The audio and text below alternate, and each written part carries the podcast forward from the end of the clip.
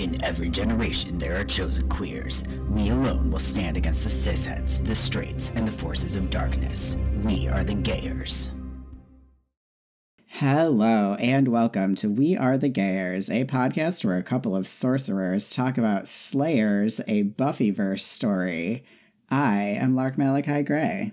And I am Jesse Blount, and today we are talking about episode two of Slayers, in which Spike, Clem, Anne, and Indira are getting the lowdown from Cordelia about her vampire queen, Drusilla, who, unlike in our universe, has leveled up in ambition. Spike is, of course, down for more world saving, and Indira is excited to do more real Slayer shit. But unfortunately, Anya is not responding to the hail of three to beam up. That's because Drew and Anya are having a little face off in Anya's universe, which Anya wins.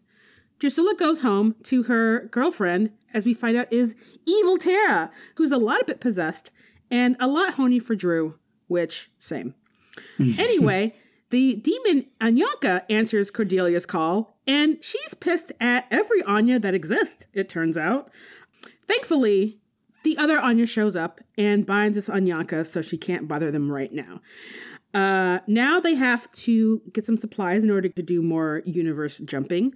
So uh, Anya and Dira go to the magic box, and Spike and Cordy go to save the other Slayer, briefly mentioned in the last episode, from the hot femme uh, Miranda. Only it's a demon ambush. Dun dun. Yes. All right. So, listeners, come with me now as we enter the bronze, where we talk about everything that doesn't go anywhere else. Um, I too would love to have a like hand tooled dollhouse full of taxidermied tiny critters. I honestly, I'm like, I am very down with this aesthetic. Uh, it sounds Everyone great. was so rude about Drusilla, and I was like, "Excuse me, that is exquisite." People pay a lot of money on Etsy to have that ex- to have something very similar. So Drusilla's just you know ahead of the curve, DIYing her best life. Yeah. Ah, um, my first thing is um, baby gay Indira when she's like, "Oh, you mean Spike's hot ex Drusilla?" I know. And it's like, yes, you are correct, but also everyone in this in this story is gay. Thanks. Thank you. Yep. I know. I love it so much. hmm Um, Clem is just continuing to be as much of a joy to have in the story as you would expect Clem to be from like knowing him from the TV show. And I just love where he's like planning for how he's going to babysit Anyanka the demon. it's like, I'm going to read to her. I hope she likes this romance novel that I've been reading. It's so naughty. And I'm just like, I'm so happy you're here. Yes, I also love it. And then um yeah, it's just he's such a joy of a character to have. And I feel like, yeah, just everything about Clem and so far has been just chef's kiss, A plus. Um we get, I think, our one and only mention of Xander here as just some dude Cordelia knew at school. And I'm like, as it should be. Exactly. oh, yeah. Oh, such a blessing. um, speaking of annoying people, not a Mr. Pickles fan, me. Um, he is the Xander of this book, and I don't want him around. That is really funny. I had a very similar thing because I am just also like I love a witch is familiar, but I'm this the monkey's not it's not doing it for me. no. What? Do you have any ideas about why this decision was made artistically? Um, I I guess the only thing I could think of is mm, if they wanted Tara to have a familiar that was a little bit more that I guess was like smarter and more responsive than like a dog or a cat or another traditional what you would imagine a like witch's familiar to be. So, which I honestly think is maybe just a, a failure of imagination because you could have easily made this a like a bird or a cat. I think it would honestly be not, less annoying than Mhm. a monkey. and like having to have someone make monkey sounds in this audiobook. Yeah. yeah. exactly. And I checked. I'm like, y'all couldn't even have called up Alan Tudyk to do the animal sounds because it's like that's literally his gig. same- I was like, i- i- if this isn't Alan Tudyk, I don't know what's happening. I don't think it is. I don't think so either. No. We get we we learn from Anya that the master of season one, season one big bad, uh, actually did some actual evil shit by attacking at prom and it seems like murdering all of Cordelia's support system, which hilariously makes this the second alternative universe we see the master actually doing some evil shit versus him just like hanging out. I mean, he's like trapped for most of season one, but it's just like very funny that he seems more dangerous in other universes than the universe in which Buffy murders him. Cause like the wish, his like human farm is like like that's pretty fucked up. Mhm. And also having had gained control of Sunnydale as the as their vampire king, which I guess it's good we get the master being pretty ineffectual for Buffy, but it's just I don't know. Yeah. I guess I just wanted to point that out as it like I guess I'm like, well, I don't. We don't know how effective he would have been had Buffy stayed dead. that's true. I don't yeah, know. I don't know. Um, I yeah. So my last thing here is that I had just such a like oof too real reaction to them being like, oh yeah, they're gonna fill the Hellmouth in with landfill and build a park on top of it. I was like. 100% that is exactly what they're going to do. Yeah. Yeah, exactly. we don't know where this giant sinkhole is. We'll just throw some trash in it. It'll be fine. Put a target up there. I don't know. Yeah. We'll be like, it's a wildlife sanctuary. We don't know why everything keeps dying. It's so weird. Funny how that works out. I don't know. uh, okay, what do you Uh, my my last thing is we just have an instance where uh we can use the line curse your sudden and inevitable betrayal esther for ratting spike out for being kicked out of a card game which i mean i think debatable it's like yeah that was that was gonna bite you in the ass regardless so that was not a very smart thing to do spike Yeah, right. If it isn't the consequences of my own actions. right Uh yeah. Seriously, if you've got like five people in the world that you trust enough to be like, you can know about my secret identity, you really shouldn't just treat them like that. Like, well, fuck you. Get out of my card game. Like, okay, what did you think was going to happen? Spike? i know Our guy. Never been the best thinker, you know? you know uh it's just yeah sometimes he's he's just he's just very impulsive sometimes and Yeah. you know it feels great in the moment and then you're like wait i literally did not think this through for even Yeah. two seconds Oh, yeah.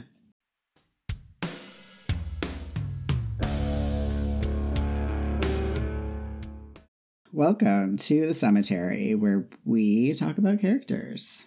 Let's start with Spike.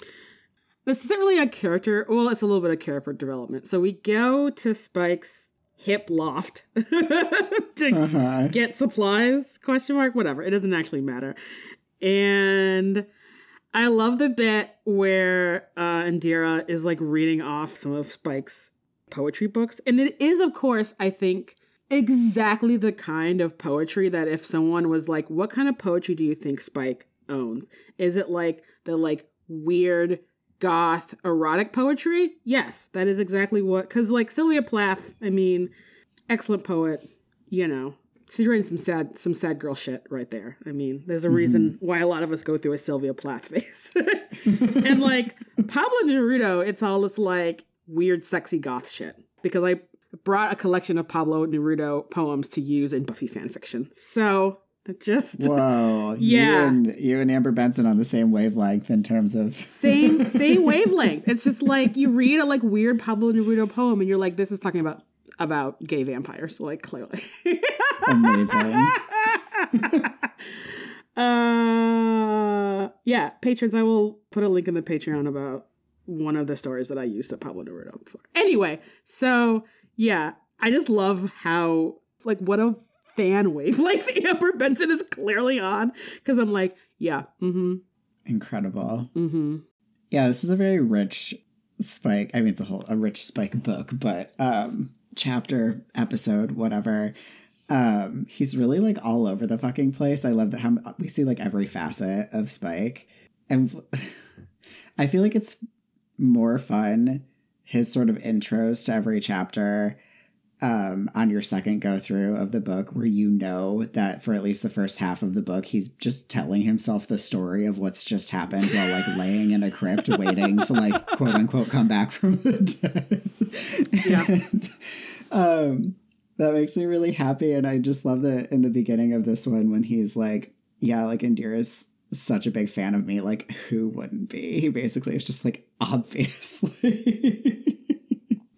yeah. It's like clearly I have fans. Yeah. who wouldn't be obsessed with me? And I love that for him. Yeah, yeah, it's yeah, it is. Yeah, so much of the like Spike characterization, especially like in this chapter and really in the whole book, is very much like, yeah, that is. As an obsessive fan, I'm like, yeah, this feels very correct to me. uh, yeah, love it for every Spike fan who's listening. Go listen to this because it's really Yeah. I have one more spike thing. The the part where Clem, I think continuing from last week where Clem is like showing his best friend uh Nis by just saying the rudest shit Spike. He's like you do love to be needed. And I was like, oh, ow. Yeah, that- Excuse you, sir. yeah, yeah. The, no, the library's still open. Clem is still reading him so hard. Like, damn. uh, and like, yeah, as, especially as like that is literally one of Spike's core character. A defining part of his character is that his clear need to be needed by other people.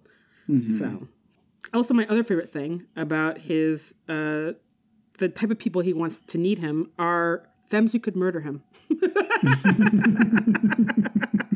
Yeah. Yep. hmm Which I uh, deeply respect. to all the hard femmes out there.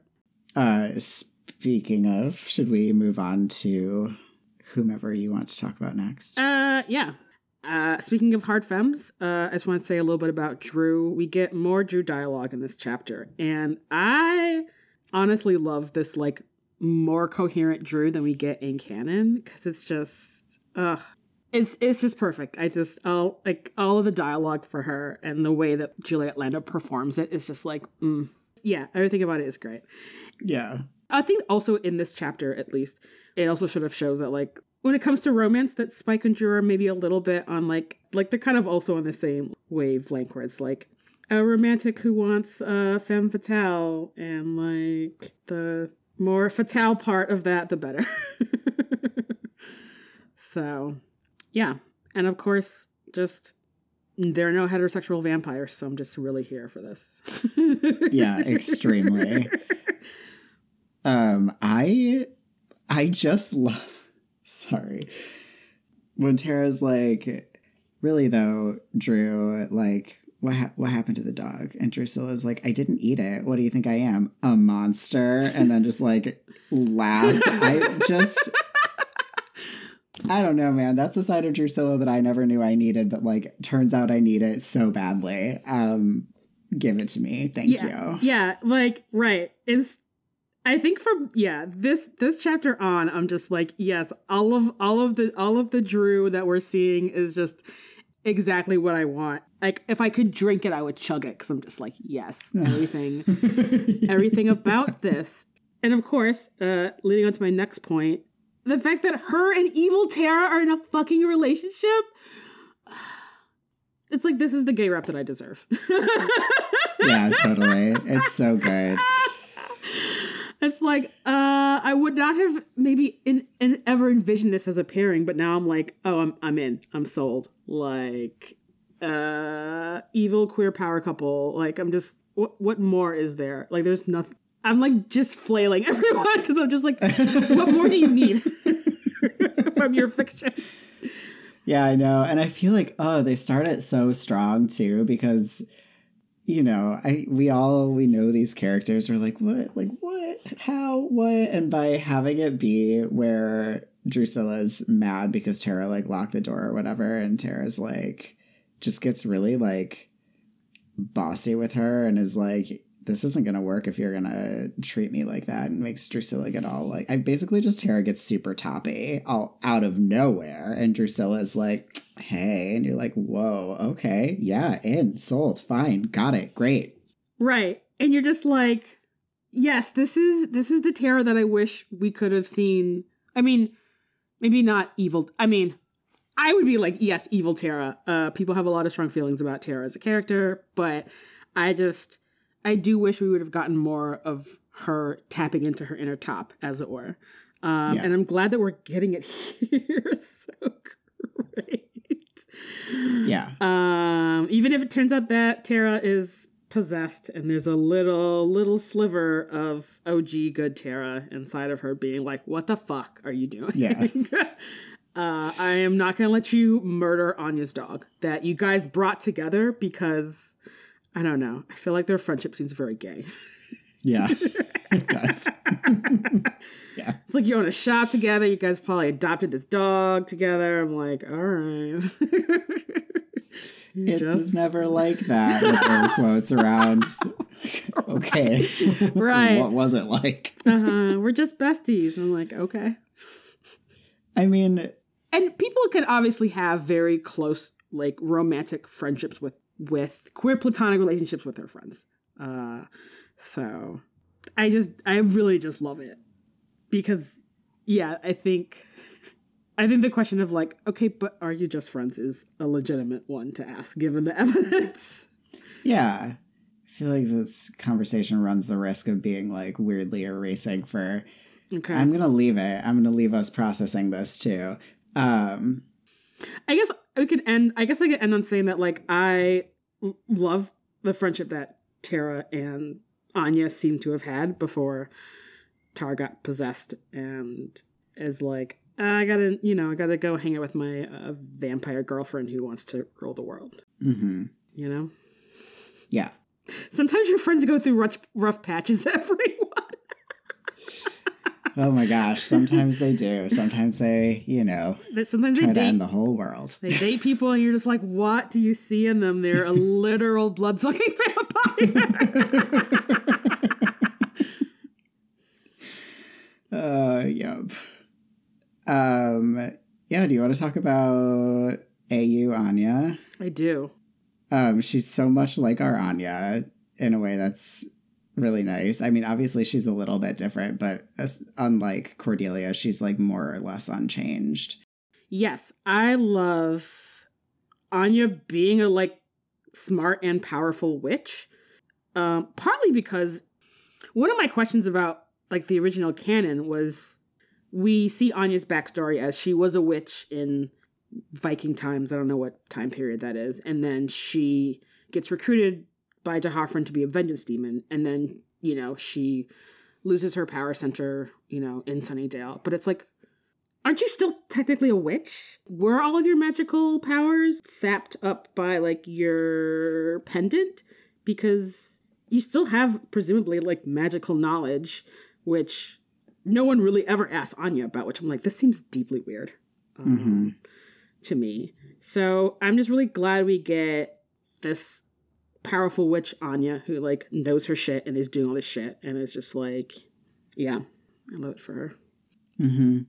Yeah, I imagine that, um, you know, our Anya probably was still a witch, but like, I don't know if you trying to think of what would a good analogy be, but basically she like, I don't know, was really really good at doing math by hand, and then she got a a calculator and she used a calculator for a thousand years and then it's like go back to doing math by hand i don't think you're just gonna like fall back into it right you gotta relearn those equations even if you're still like a person who can do equations really well like you Yeah. don't remember you don't remember what they are if you haven't had to do it you That's, know that's true. I mean, maybe this is just honestly a greater gripe I have with Anya's characterization in the show, where it's like, in which I feel like they don't, where I like, you could be relying more on Anya's knowledge of having lived for a thousand years and being a demon more than the show actually does, which is like has always kind of frustrated me. Yeah, I think that's super fair. So it's like you don't have to have Giles give all the exposition. Like Anya lived through some of this shit, y'all. like I don't know. Anyway, uh, yeah. glad to see Anya better off, alive, thriving, no Xander in sight. Love it for her. Yep. Um, also love that she. I just love the thing that makes Spike be like, "Well, Anya's Anya, no matter where, what the reality." Cause she's like, "We need you. So if you're coming, let's go. And if you're not, then I regret healing you." yes.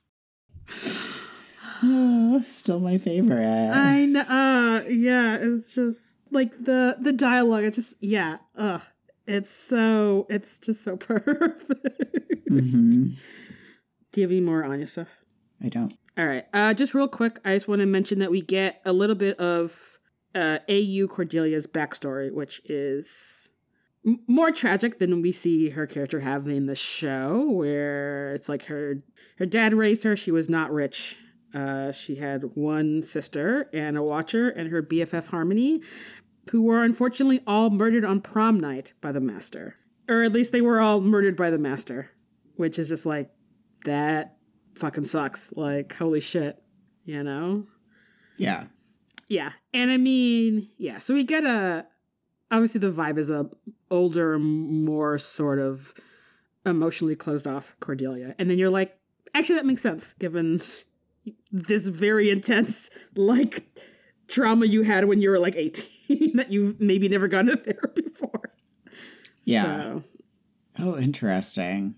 I didn't put together the like prom being a senior thing. What dance is it that Buffy is going to when the master comes back? Because that's season one, so she's 16, but it's a dance. It's not prom, though, I guess. I mean, I feel like. And maybe this happens more in real high schools. Uh, I feel like a lot of high schools have other random dances that like aren't prom or homecoming. Those are kind of like the big ones, and then a lot of places have like smaller ones. Mm-hmm. So, yeah, that makes sense.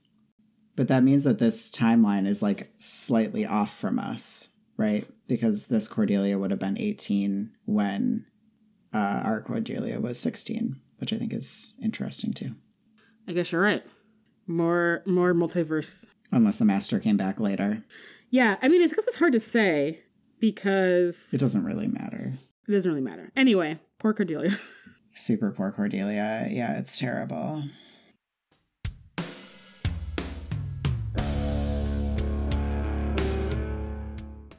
Welcome to the Hellmouth, where we talk about things that are fucked up. Uh, I guess my first point is uh, part of the reason why I think Anya is flourishing is that she had some uh, strong friendships and was not dating a shitty dude. So, mm-hmm. love to see. Happy for her. Yep. You know? Yep, living her best life. Has a dog. I'm like, you're, yeah, you're doing great, sweetie. You don't, you don't need a man. uh, yeah flourishing. Mm-hmm. And my second point is uh, Indira mentions in this chapter that uh, people in her universe slash our universe uh, don't believe in demons and vampires and slayers, even though they are clearly out in the world. And I think pre-pandemic, I would not have believed that to be like, but there's slayers every like you could probably look at YouTube videos of like slayers killing vampires. And now I'm like, oh no, people would just be like, that's fake, that's made up, that's fake news, that's CGI, and would just not, or would be like, I already don't believe in vampires, so nothing you can say to me will prove otherwise. And I'm like, bleak. Yep. I'm like, I don't know. I guess I'm like deeply curious to see like what kind of fiction and what kind of fiction tropes are going to come out of our like I mean, the pandemic's still happening. We're not in a post-pandemic world but in a post a majority of people caring about it world. And so I feel like that I don't know. I'm like that that feels a little bit like a you know, people don't care about COVID dig a little bit. So Yeah. Yeah, you're not wrong.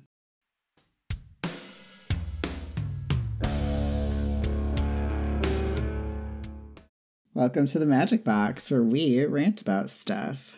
we'll probably have to talk about this multiple times. I okay, I was listening to this and doing my notes, listeners, earlier while Jesse and I were co-working. We were like both muted on Zoom working. I ended up turning my camera off because like I could not witness myself reacting to people making kissy sounds in an audiobook. Like the amount of secondhand embarrassment that fills my body every time someone kisses in this book is like so much that like seeing it mirrored back to me in my little zoom camera like made it more than I could tolerate. I had to like turn that off because it was just thinking about it makes me want to die. I cannot overstate how horrible it is. I think I get that because yeah, I think the honestly the monkey sound effects for me are like worse, but it is really weird. It's like super awkward. And just It's the thing is that every time it happens, I go from being like in the world, I'm like seeing what's happening in my head as they're talking. I'm like, you know, watching a TV show in my brain, and then all of a sudden, I am watching Amber Benson and Juliet Landau standing at a microphone going, and I don't, yeah, yeah. you know, I'm just like, no, no, thank you. Sorry, I'm probably banging stuff trying to hide in my hood, but like, I can't. It's so much worse when it's Giles, you guys. That's why we're gonna have to talk about it again. It is Oh, so yeah. much worse when it's Giles. I know. Yeah, it's just we could have you could have not you could have not made that choice. Oh my god, it's so much. I can't. I kind of want to put up a poll, or just I'll say out loud, people, please tell me, like, how do you like where do where do you rate on a scale of one to ten on people making mouth sounds, kissy mouth sounds in an audiobook? Like, how do you feel about it? Great, terrible. Let me know. I'm like, what is the word for like anti ASMR?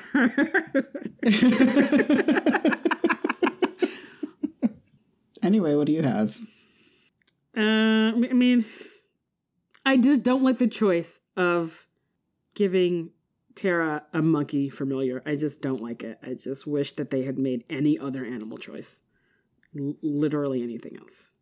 Yeah, it's really weird. The piano, too. Like, I don't fully understand anything about why it's happening. I get that we need Tara to be having a conversation out loud about her secret plans. Yeah. Could she be talking out loud as she journals? Could she be talking to her cat? Could she, like, literally, there's got to be another way. Um, because this is really weird. And I don't, yeah, I don't like it. Yeah. I honestly think I'm like, a cat would have been a better, better choice, honestly. Yeah.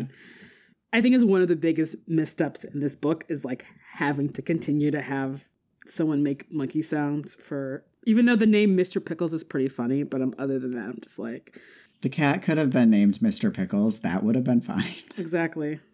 And then part of me's like, is it real villain shit that you like have this pet slash familiar monkey? I'm like, don't monkeys belong in their natural habitats and not in people's evil layers or their homes? Yeah, that's true. Agreed. Okay, so there's a lot of like this book in, is in a lot of ways extremely unsubtle in a way that like is not always working for me.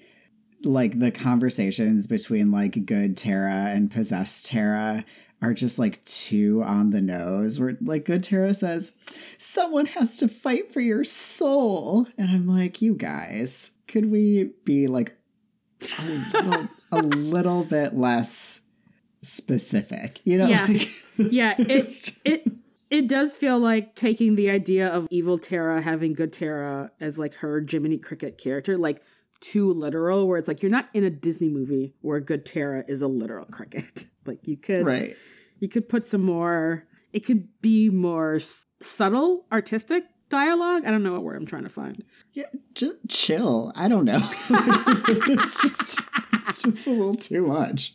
yeah Um and it it's does the same thing with sort of like the morals that we're supposed to be getting from the book too, where we have this conversation with Anya and Indira where Anya's like humans are like can be worse than demons because they have the opportunity to choose to be good and then they choose to be selfish and that's worse than being a demon and that's why like women like us need to stick together whether we're like literally magic or metaphorically magic and i'm like you guys you're supposed to let us do that work like you Yeah. you write the story and we figure out that that's the message of the story by ourselves like Yeah. you're not supposed to tell us you gotta trust us a little more than that you know i'm not i'm not loving this Yeah.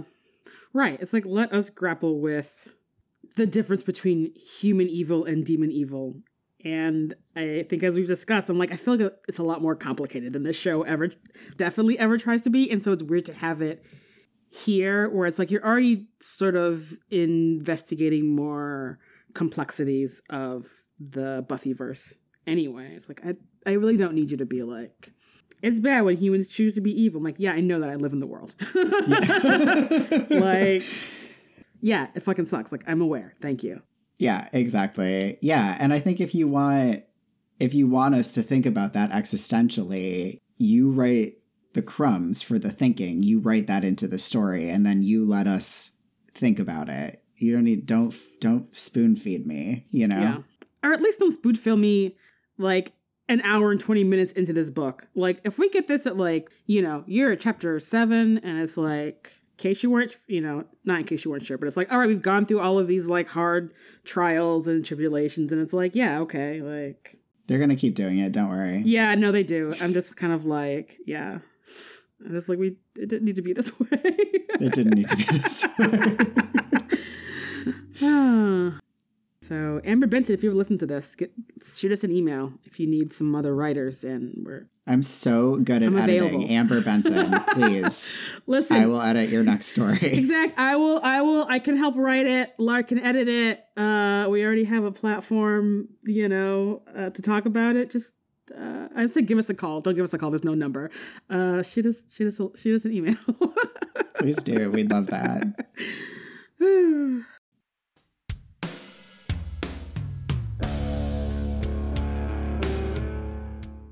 Welcome to the library where we talk about magic and science and magical science and research that we did. Uh, I think I might have all of these things in today's episode. Let's go. I want to start off with vengeance demons, which we learn more about in this chapter than we get in the entire eight season seven oh my god seven seasons of buffy which is that it is the uh, connection between a human and a vengeance demon is more like like what happens between a human being turned into a vampire than a like pos- being possessed by the demon as anyanka is angrily will correct you that it's not a possession.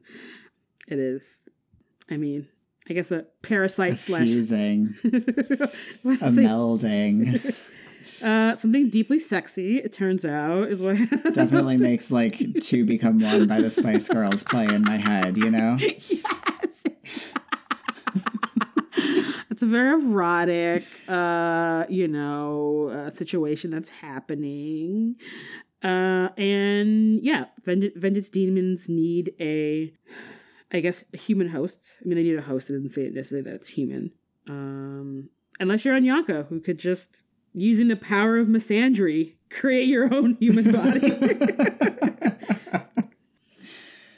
yeah, good for her. Yeah, yeah. And as we learn that even though this universe is Anyanka is clearly on a quest to, you know, you're just so angry at your Anya, you gotta kill all the other Anyas in the multiverse. But there's there's still a like magical connection, which is interesting, and maybe just comes from right, the fact that Anyanka was with our Anya for like a thousand years. Maybe you're just kind of like it's a vibe, it's a smell, it's a magical signature. I don't know. hmm Yeah. Which does beg the question if our Anya, obviously Vengeance Demons know about the multiverse. It's like, so did you ever encounter like other Anyas when you were like uh, being a Vengeance Demon? Hmm. I don't know. It just seems it seems unlikely that this is the first time that Anyanka is ex- interacting with another Anya. Yeah. Love it. I don't have anything here It's all you. All right. Uh we get another cool thing that I deeply appreciate is Cordelia is like in touch with this sort of magic in both in the world, but also like just like I'm a slayer. Like slayers are made of magic. Like duh, I know this. And which is another thing that often had bothered me actually about the show, where it's like, you know, aside from being involved in spells, I'm just like weird that Buffy wasn't taught more about like magical stuff to like be able to sense that within herself and not have to have Willow or Giles or Tara or whatever be like a magical thing, you know? Right. So yeah, I just love that Cordelia's like, I, I have my best friend is a witch, but I can still do cool magical shit too. And I'm like, yes. Yeah.